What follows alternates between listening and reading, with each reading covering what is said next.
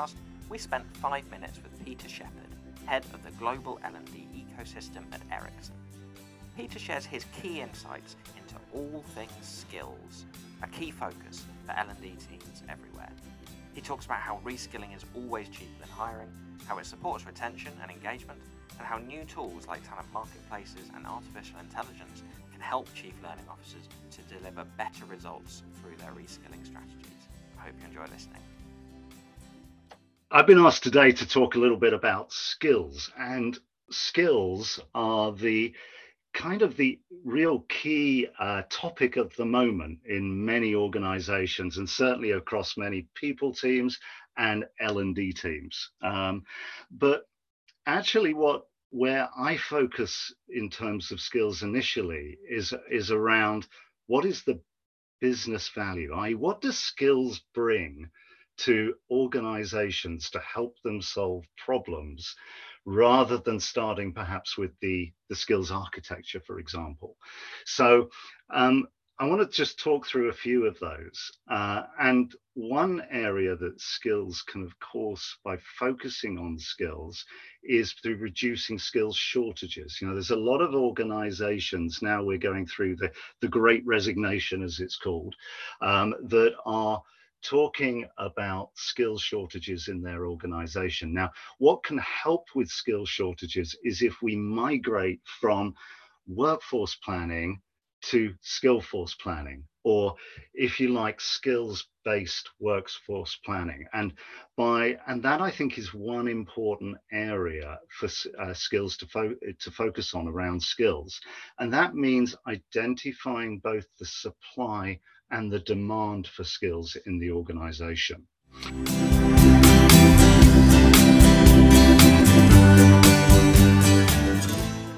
I think a second area of business value is about reducing cost. And, you know, hiring is tough at the moment. You know, it's one of those periods where it is difficult to um, uh, bring new people into the organization, find the right skills. And yet we have an opportunity, particularly in L and D roles, to show the, uh, the value of reskilling.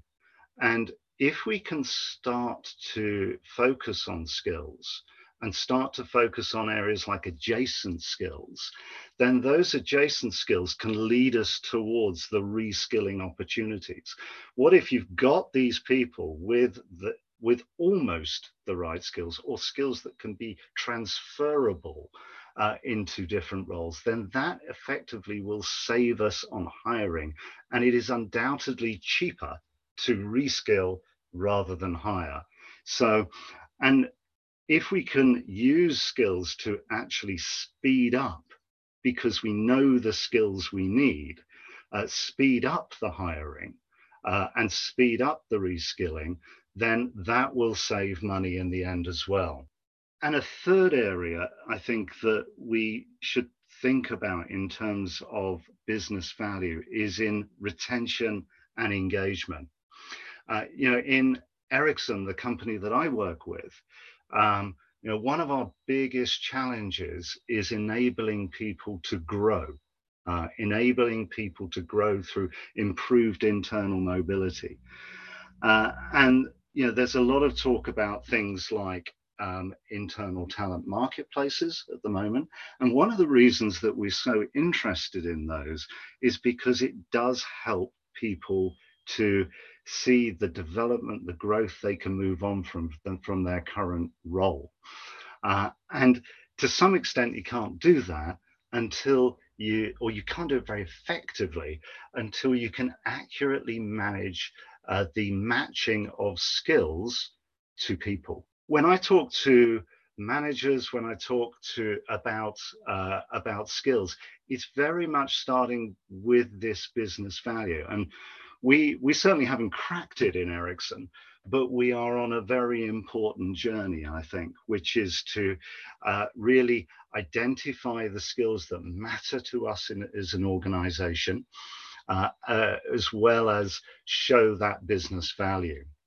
Now, if you're going to get to this, this value for the business, um, what is it that you really need to bring in what does it mean to really bring skills into the organization? Because what, what, what does hype mean in terms of what you need to do? And, you know, one, it's around bringing in a skills taxonomy, and those that is about essentially understanding the skills uh, that are relevant in your organization and structuring those skills into some kind of meaningful hierarchy. Uh, so uh, it's also about connecting those skills to jobs. Um, you know, sometimes we, what really matters, I think, in the way we describe the work that we do in the job descriptions and so on, is that you start to describe the critical skills that matter.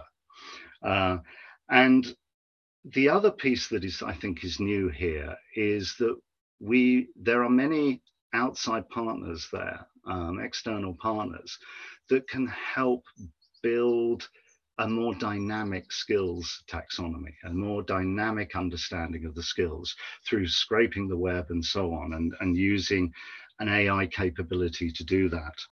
So uh, we're very much on a journey. I think we're going to be talking about this at an iVentiv session in April.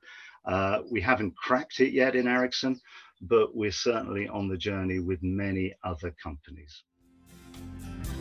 The Learning and Talent podcast is brought to you by iVentiv, the world's leading event provider for global heads of learning, talent management, and executive development. To find out more about joining an iVentiv Knowledge Exchange, free and exclusive to senior leaders, visit iventiv dot com. You can also join iKnow, the free online community for senior H R executives, at i know dot m n dot co.